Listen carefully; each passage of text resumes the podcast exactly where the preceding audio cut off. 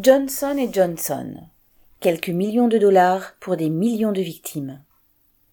Aux États-Unis, le laboratoire américain Johnson Johnson s'est engagé à cesser la vente des opiacés qui a favorisé depuis de nombreuses années la dépendance de millions de personnes. Ouvrez les guillemets.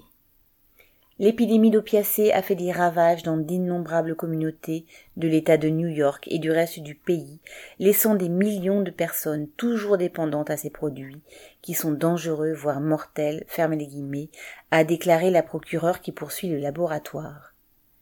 Le ministère de la Santé des États-Unis avait estimé que cette crise était responsable de quatre années de baisse de l'espérance de vie entre 2014 et 2017.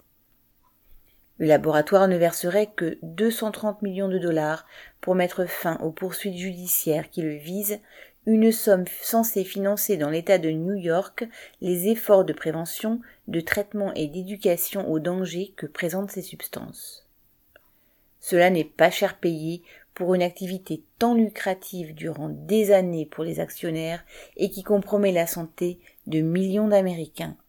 Aline Rettes.